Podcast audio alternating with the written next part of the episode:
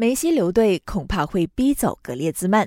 之前才传出巴萨新帅科曼准备在下个赛季让前锋格列兹曼担任球队的得分手。如今梅西决定留下来，科帅的计划估计会有变化，格子的未来也充满未知数。有媒体就猜他可能会因此离队。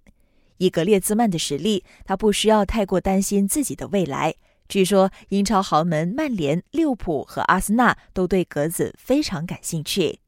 根据之前的消息，巴萨另一名前锋苏亚雷斯和祖云杜斯已经达成转会协议，目前只差护照的问题。但梅西的一个留队决定可能会改变苏神的命运。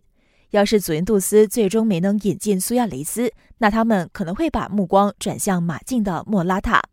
德布劳内又当爸爸了。